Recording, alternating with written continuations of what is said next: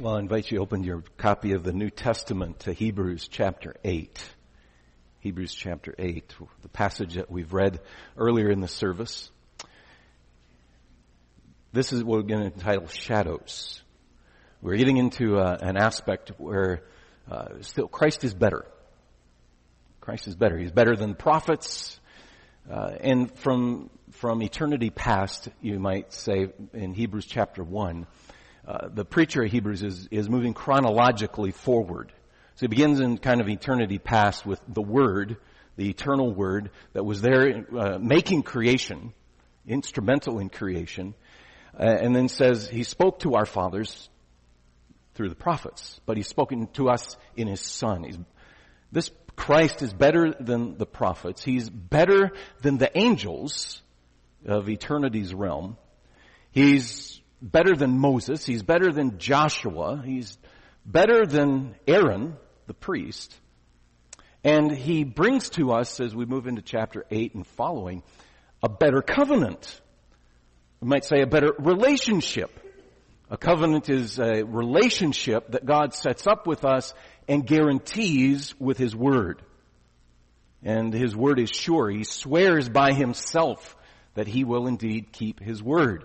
There is nothing higher by which to swear but God. And so God swears by himself he will keep his promises. Shadows. When we think of shadows, though, we, we think of something that isn't, isn't real. We can be still scared because the shadow may illumine something that, that must be real behind it. And sometimes the shadow is bigger and looks scarier than the original. And sometimes it's usually, you know, when, when I end up in a shadow, the shadow is smaller than me. I don't know. It just must be way the way the light hits me. You know, it's not like you, like the cartoons where you, you, big giant shadow comes around the corner. Now, sometimes the original is bigger than the little shadow that you see. But it's a, it's a, it's an image. Now, sometimes we were sneaking around, like we talk about playing night crossings, and we're moving around the building, trying to sneak to the other end of the building with our little marker paper, and we want to hide in the shadows. We want to stay in the shadows, lest we get caught by the light shining upon us. Men love darkness rather than light. Shadows. But they're not real. Verses 1 and 2 tell us that there is, in fact, a real place. A real place and it's not what you think. He says the point of what we're saying is this. We have such a high priest, you know, better than Melchizedek, better than Aaron, who is seated at the right hand of the throne of the majesty in heaven. A minister in the holy places in the true tent that the Lord set up, not man. So again, just re- recapping where we've been in chapter 7, we have a better priest one who lives eternally. He goes on and on. He, he's unending. He lives forever. This priest will not die. He's raised to life and continues. And, and not only this, but he is, he is ascended to heaven and at the right hand, at the right hand of the Father from where he came. And he's seated. So we were reminded that priests, you can read ahead to chapter 10, I think about verse 3, and it says the Aaronic priests never got to sit. They stand. Because their work is never done. There's always another sacrifice to offer. Jesus' work is done, completed, and thus he's able to sit as priest and continuing to notice, he continues working and living at the right hand of the Father, applying all that he's accomplished on behalf of his people. Continues to make application of it. And he's seated at the right hand, a great high priest and the King of Kings, a royal high priest. But where is he? Well, he's there, seated at the right hand of the Father. I'm sorry, it's Hebrews 10, verse 11. Every priest stands daily at his service. Verse 2 goes on to say that he's serving, he's a minister of, in the holy places in the true tent. The, the word minister here, uh, we would, we would might assume would be our word deacon. That's the normal word for deacon. Deaconess is minister, ministry. But this one is liturgos. He's the liturgist. When we come to the worship service, it's kind of redundant. Worship and service really are the same thing. The service is our service that's rendered unto God. We serve the Lord. When we gather on Sunday mornings for this, this Lord's Day worship, we render our service up unto God. Our worship, our liturgy. Good stuff. Well, here is Jesus also, the great liturgist. He's, he's our real worship leader. And he's there, gone before us, into the inner sanctum at the right hand of the Father, and he continues to serve. Serving his Father and serving his people.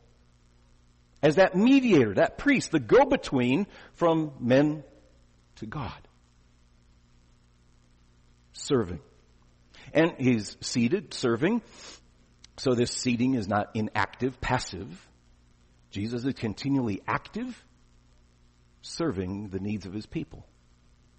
And he's in a place that is pitched, a tent that is set by God. Yes, in the true tent, holy places, the true tent that the Lord set up, not man. See, God doesn't live in tents or tabernacles or temples, buildings made by human hands. He doesn't and can't be contained by such.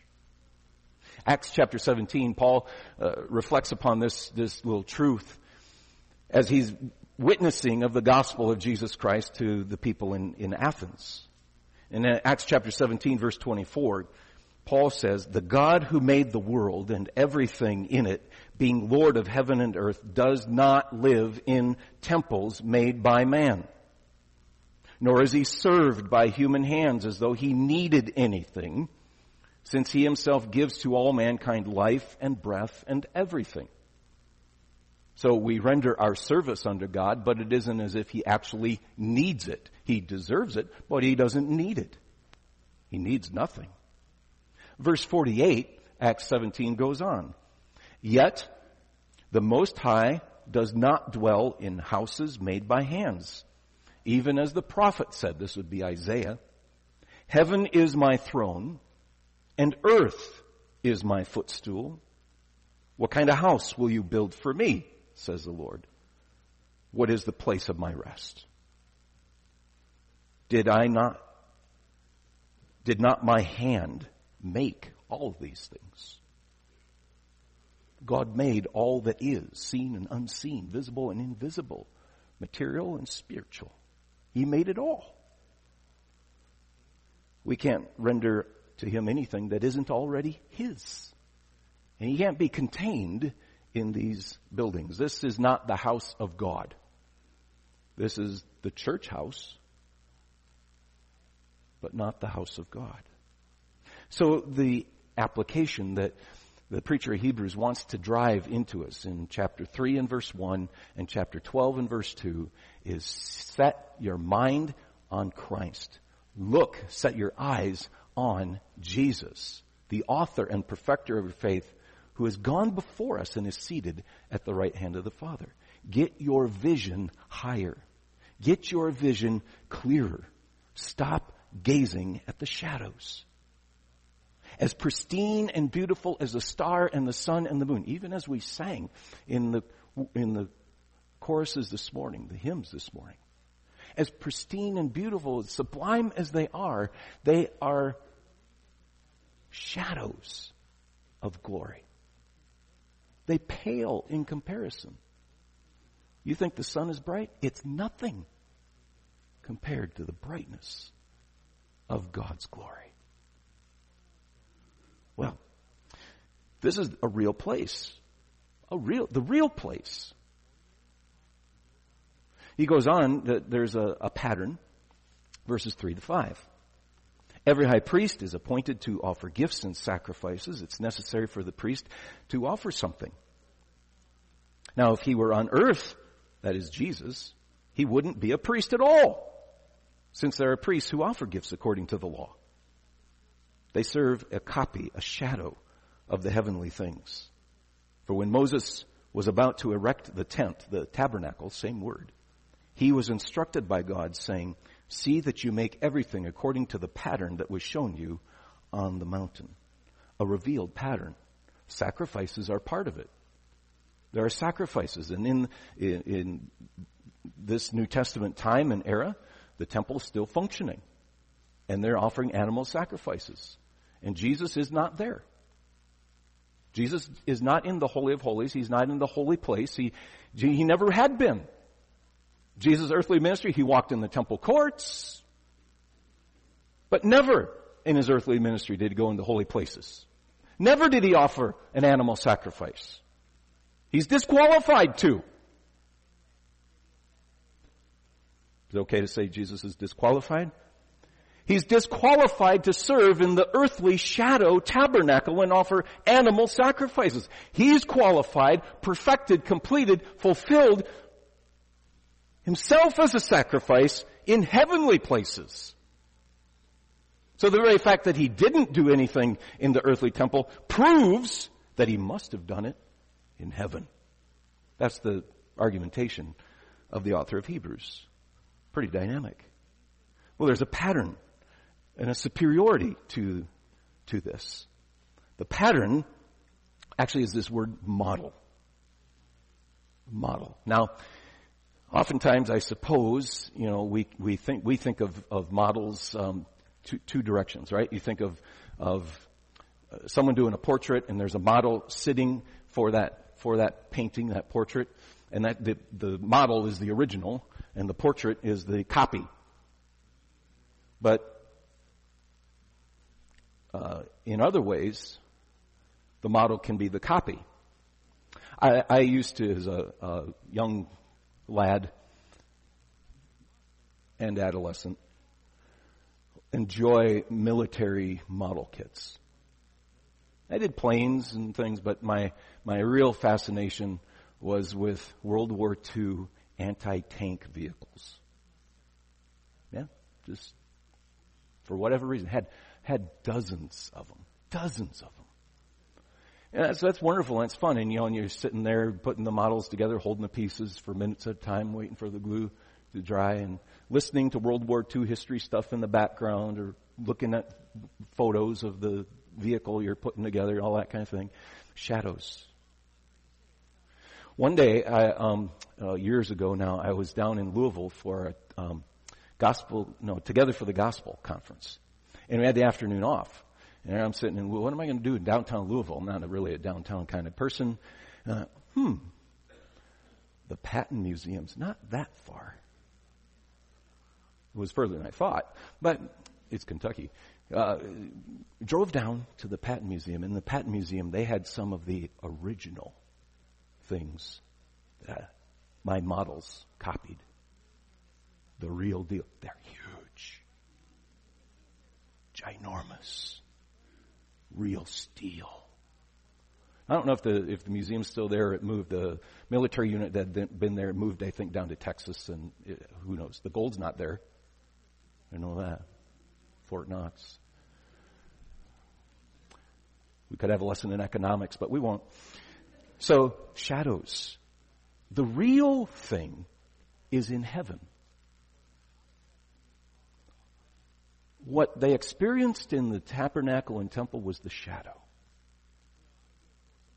So here's an example of, of the pattern. Um, around the, the top of the temple would be carvings of pomegranates and, and archangels. And it represented, it represented, in one sense, the Garden of Eden and the cherubim that were protecting and guarding the way into the holy place. And that's what you're reminded of when you go into, into that structure and setting. How can you approach God? How can you, as the author of Hebrews says, draw near to God? Well, you have this, but not only is a depiction of, of the Edenic reality, but it's a picture of worship in heaven. I mean, we could go to Revelation chapter 4 and Revelation chapter 5, and we get a glimpse of the real deal. Exactly how it all fits together, I guess we have to plow ahead into chapter 9, and he'll reflect a little bit more upon this covenantal worship. But, but I don't know, here, Revelation 4, let's just get a taste of this heavenly worship. Uh, Revelation chapter 4 and verse 2. I was in the Spirit, and behold, a throne stood in heaven with one seated on the throne. And he who sat there had the appearance of jasper and carnelian. And around the throne was a rainbow that had the appearance of an emerald. And around the throne were 24 thrones. And seated on those thrones were 24 elders, angelic beings, heavenly creatures of some kind, clothed in white garments and golden crowns on their heads. Now, pause. Why are there 12 tribes and why are there 12 apostles? Because there's 12 elders on thrones in God's throne room. Wow. Verse 5. From the throne came flashes of lightning and rumblings and peals of thunder. And before the throne were burning seven torches of fire, which are the seven spirits of God. Probably that means the perfection, the Holy Spirit Himself. And there, before the throne, there was, as it were, a sea of glass like crystal. And around the throne on each side of the throne were four living creatures, full of eyes in front and behind. And the first living creature like a lion, the second like an ox, the third living creature like had the face of a man, and the fourth living creature like an eagle in flight. We, we've been introduced to this kind of worship before in the book of Ezekiel. We've seen these heavenly creatures before when Ezekiel saw the wheel way up in the middle of the air. And full of eyes all around and within, and day and night, day and night, they never cease to say, Holy, holy, holy is the Lord, God Almighty, who is and who was and who is to come, was and is and is to come. And whenever the living creatures gave glory and honor and thanks to him who sits on the throne, who lives forever and ever, the 24 elders fell down before him who is seated on the throne and worship him who lives forever and ever. And they cast their crowns before the throne, saying, Worthy are you, O Lord our God, to receive glory and honor and power. For you created all things, and by your will they existed and were created. Well, then the seals opened up, and more worship comes in chapter 5 and verse 8.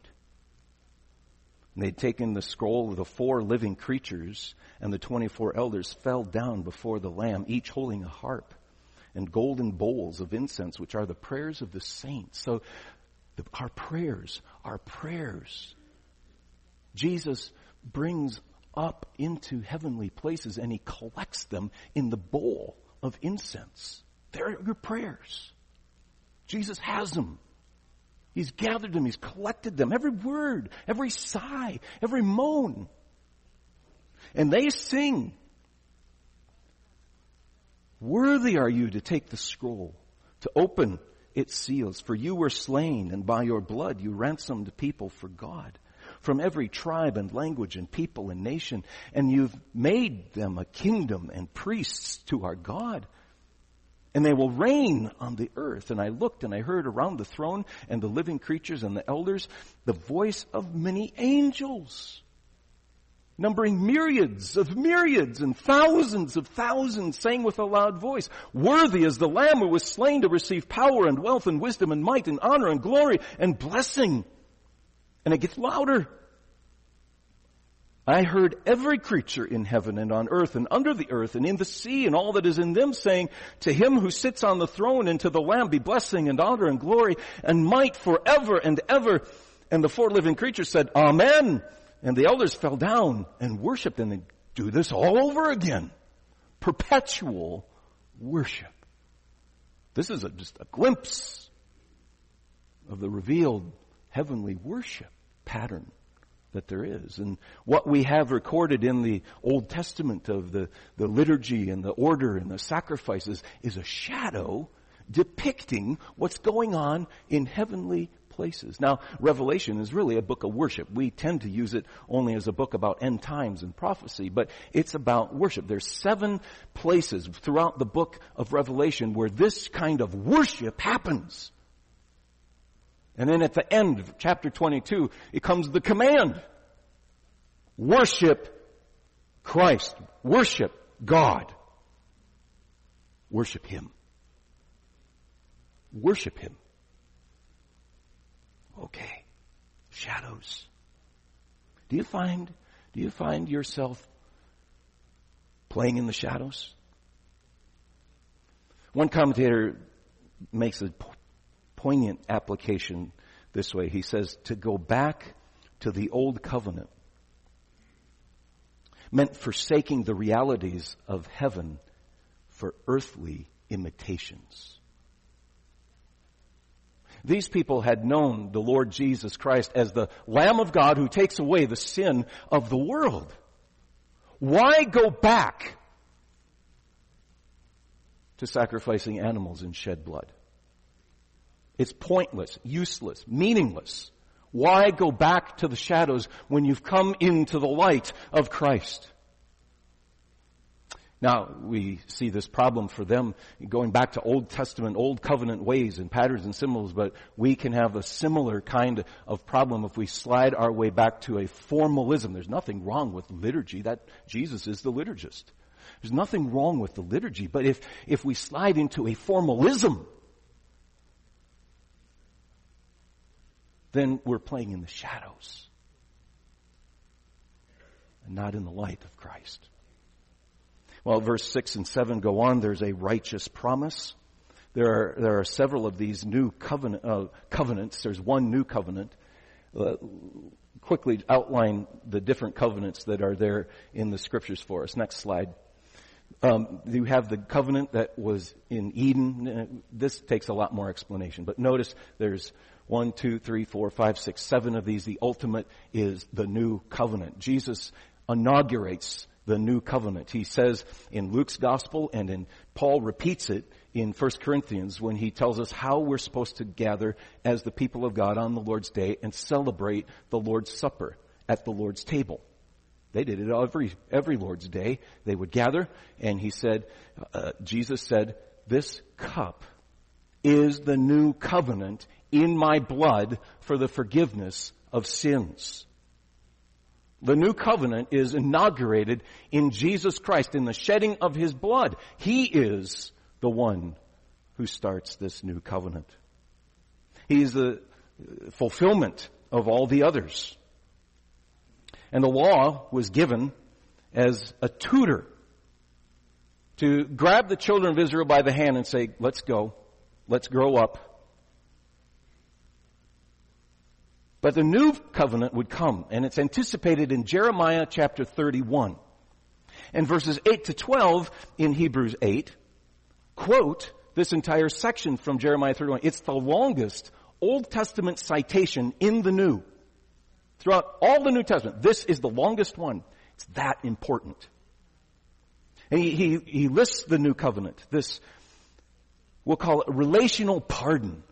The new covenant for the forgiveness of sins. Verses 8 to 12 follow.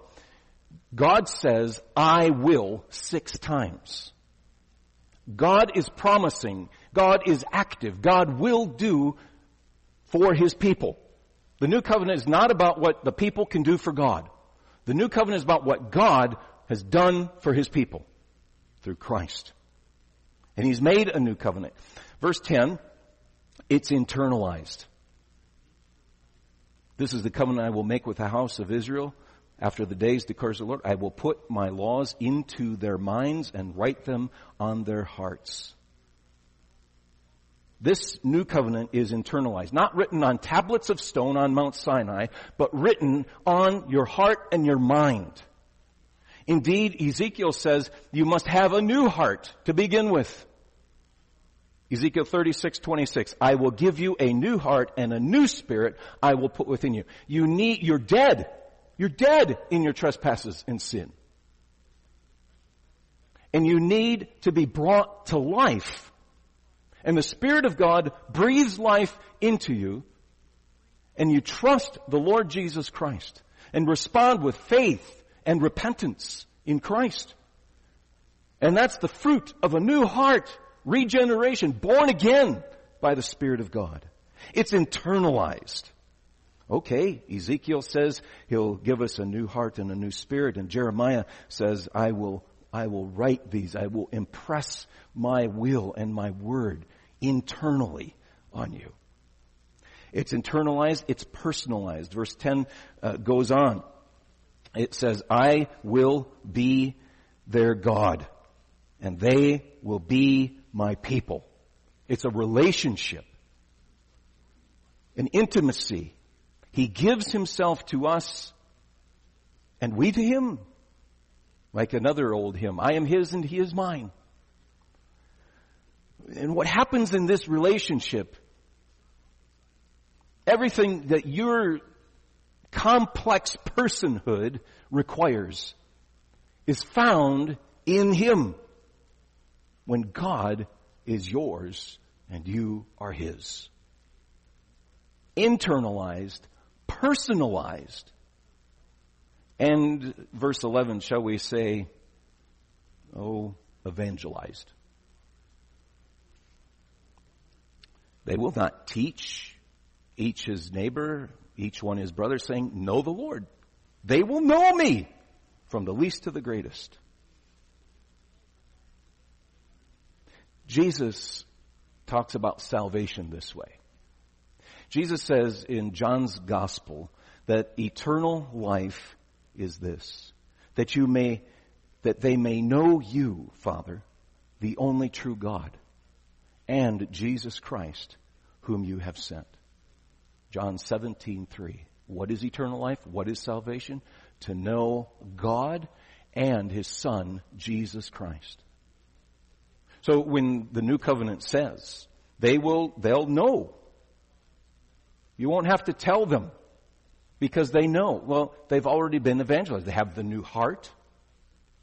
They've been made alive in Christ and they know God. And it is personal. In the old covenant, it was corporate. The whole group crossed the Red Sea. The whole group followed Moses. The whole nation was under the covenant. Every male child was to be circumcised with the mark, the sign of the old covenant. But in the new covenant, none of that.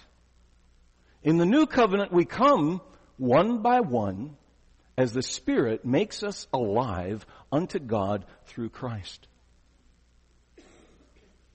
Some of you know when that happened. Some of us know it must have happened because we're alive. We're not going to get caught and stuck on a particular date or time, but this is essential that you, that you know that God has made your heart alive unto Him and you've responded to His invitation and His call with faith and repentance in Jesus Christ. And the, re- the result is a justification, or as the words used here, forgiven. Verse 12. I will be merciful toward their iniquities, and I will remember their sins no more. Now, it's not as if God forgets. God can't forget. And doesn't say that he forgets, does it? It says he will remember no more. That's different than forgetting. He remembers no more. This is a a sovereign determination of his will not to hold it against you, not to use it against you, not to use it to your disadvantage. Remembering is not forgetting. It is the mental, intellectual effort to do something for the person remembered. Or in the case of forgiveness, not to do something in the case of the person remembered. Grace is when we get what we don't deserve. Eternal life in Jesus Christ. And mercy, this is over simplistic, but it helps. Mercy is when we don't get what we deserve. Eternal condemnation and separation from the God who made us. Aren't you glad that He remembers your sin no more? The conclusion of this is verse 13. The, the old is readily passing. And speaking of a new covenant, he makes the first one obsolete, and what has become obsolete is growing old and is ready to vanish. Old here is not meaning necessarily old age. It means that it's out of date. And aren't you glad that old age doesn't necessarily mean you're out of date? Here, it's the idea of annulment. It's met, it's met its expiration date. It's like those car seats that you had to put in, in your car. And they have an expiration date on them. Did you know they're printed on the back? They're six years and oh, that's hard when you, you got a big family. You know, you try to recycle them on down to the next one. And then by the time you get to, you get to the, the little baby boy over here and the first car seat's expired. What? The old covenant's expired. It's annulled. It's past its, its due date. In the fullness of time, God sent forth His Son, born of a woman, born under the law, to redeem those who are under the law. Now you're, you're, you're sharp people. You're saying, when we, when we read this in Hebrews 8, and when I, when I went to the cross reference all the way back in Jeremiah 31, it says to Israel and Judah, where do I fit in? Good question. When God made that initial promise to Abraham, he said that through your seed will be a blessing to the nations. And that comes to its fulfillment in the great seed, the Lord Jesus Christ, the son of Abraham. Matthew chapter 1 verse 1, the son of David, the son of Abraham. Jesus is the seed of Abraham through which the blessing to the nations comes. How do we get in on the new covenant? We come to Christ.